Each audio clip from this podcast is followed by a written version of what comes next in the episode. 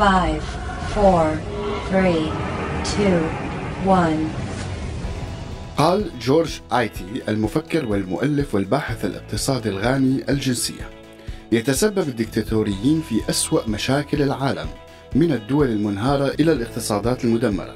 إن جميع حالات الفساد العميقة والسرقات الكبرى والنهب الصريح لخزينة الدول سببه الدكتاتوريين الذين يتركون وراءهم دربا من التدوير الوحشي.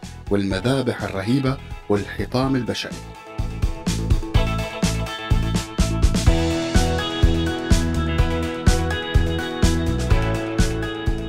تخيل لو فجأة انشالت الحصانة تماما عن كل الحكام بالعالم وصاروا كلهم معرضين للمحاسبة والمساءلة.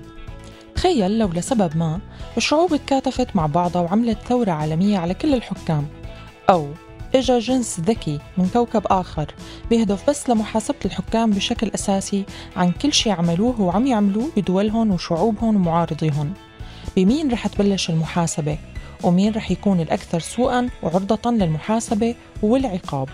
تخيل لو تحقق حلم الناس بمحاسبة السلطات العليا الموجودة بهالعالم على سوريالي بعد الفاصل.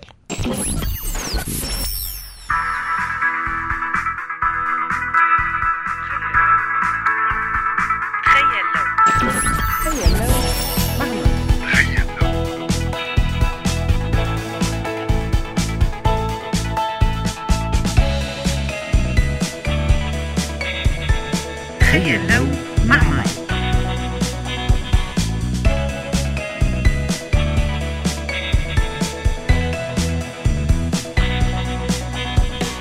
تخيل لو مع مايا على هوا سوريالي.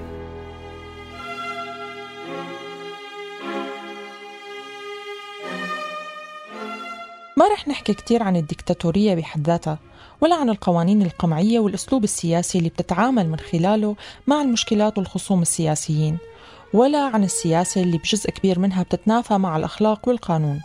رح نحكي عن جرائم صريحة حكام سياسيين موجودين على رأس عملهم ارتكبوها بدون محاكمة.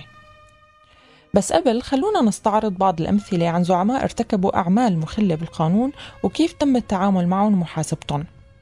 حكم عدد من رؤساء الدول العربية بعد ثورات الربيع العربي مثل الرئيس التونسي السابق زين العابدين بن علي اللي حكم غيابيا وأصدر القضاء العسكري التونسي حكم بالإعدام وأحكام غيابية بالسجن لمدة 50 سنة وغرامة بملايين الدولارات بتهم حيازة أسلحة والفساد المالي.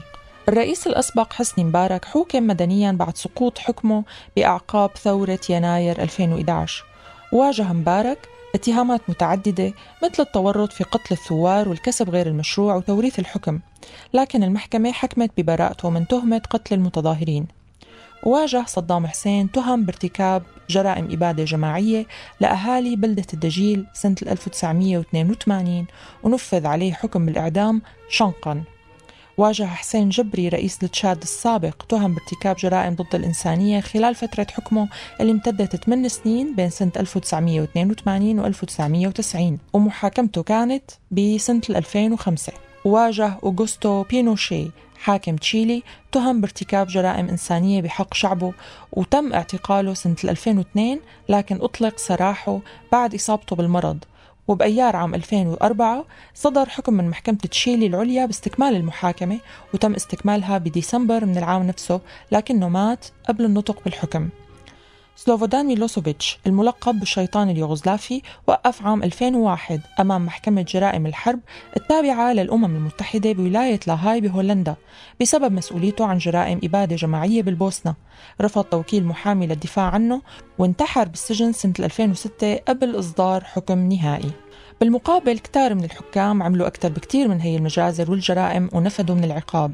فرانكو، ستالين، حافظ الأسد، كيم جون إيل وكتار غيرهم ماتوا على فراشهم بعد ما تركوا وراهم إرث هائل من الجرائم المتنوعة واللي ما دفعوا ثمنها ولا عوقبوا عليها. حاليا مين هن الأكثر استحقاقا للعقاب في حال أتيحت الفرصة للشعوب أو لسلطة أعلى أنه تحاسبهم؟ فاصل ومنرجع سؤال الحلقة. مين هن أول الحكام اللي ممكن يتحاسبوا في حال رفعت الحصانة بشكل جماعي عنهم؟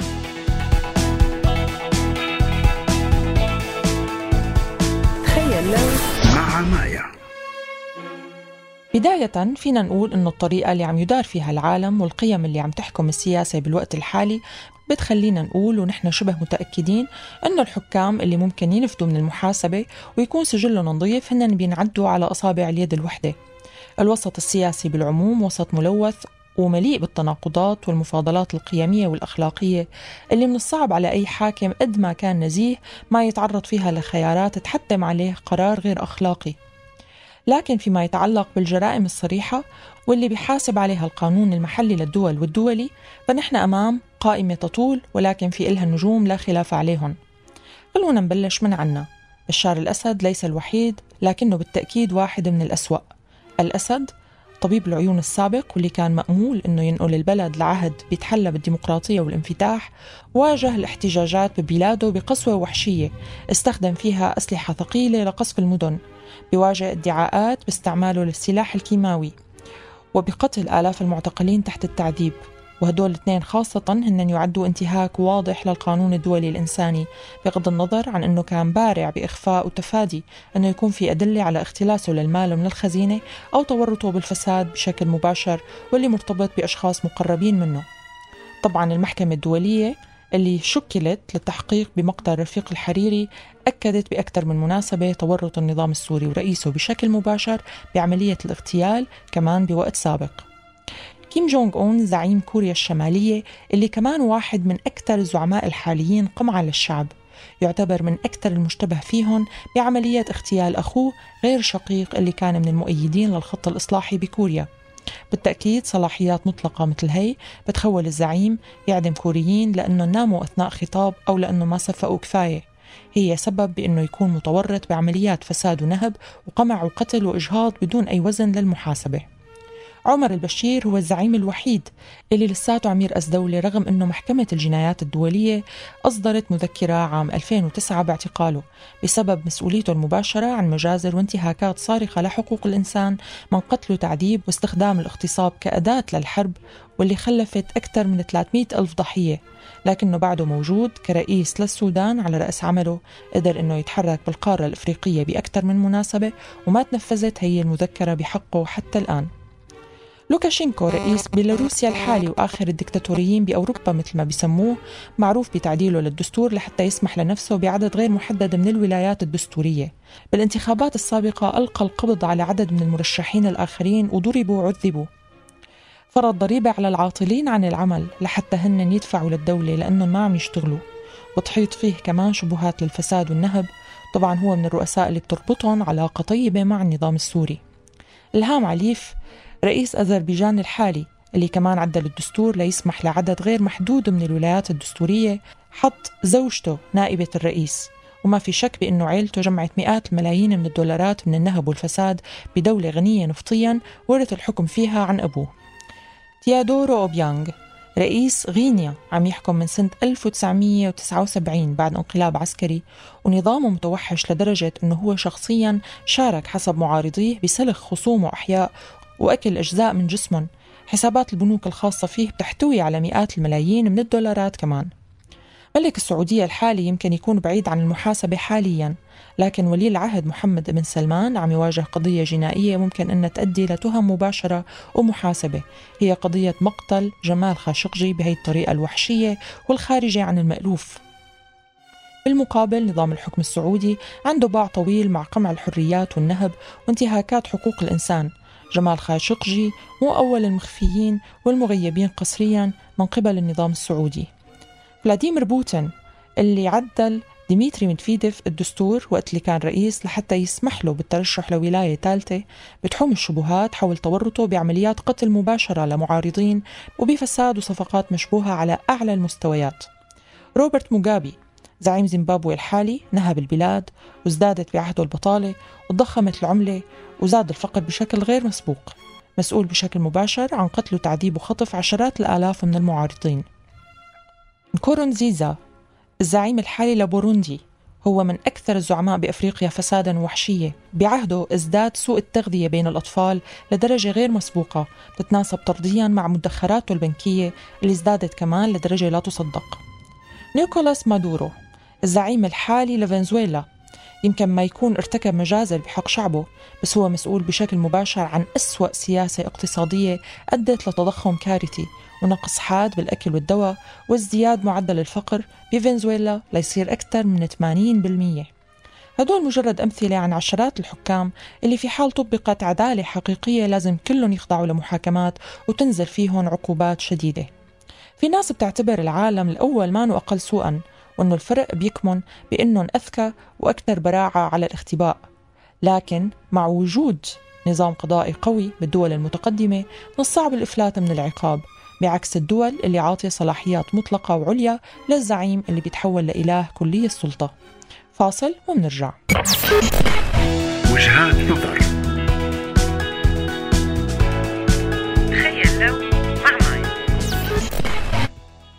سألناكم عن رأيكم في حال رفعت الحماية والحصانة عن الحكام بالعالم مين رح يكون الأكثر عرضة للمساءلة والمحاسبة؟ وهذا جزء من آرائكم. كل مسؤولين وحكام العالم العربي مع شديد الأسف. حكام بريطانيا وأمريكا. وطبعا حكام أفريقيا. حكام أمريكا وأوروبا فيتخفون بجرائمهم خلف القانون الدولي حيث أنشئ معتقل غوانتانامو في أرض غير أمريكية للهروب من المساءلة. كذلك الدول الأوروبية أقامت سجون في دول عربية للتهرب من القانون. هدول اللي عم يحكموا العالم هلأ أو جزء كبير منه. واللي عم يحكموا ما تبقى من العالم عم يتعاملوا مع جزء كبير من هدول الحكام الدمويين على أنهم شرعيين أو أمر واقع. مجرمين عم يحكموا مليارات البشر عم ينهبوا حقوقهم ويسلبوها. هن الممثلين لشريعة وطريقة العالم اللي عم نعيش فيه. واللي بدون ما تتغير بالكامل ما في أمل للبلاد المنهكة والشعوب المقموعة.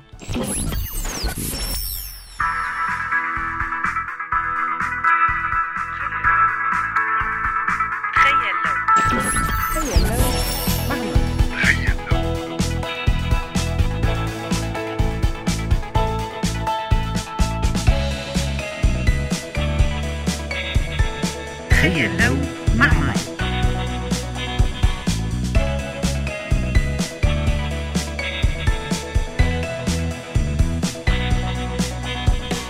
تخيل لو مع مايا على هوا سوريالي. هذا البرنامج من إنتاج سوريالي 2018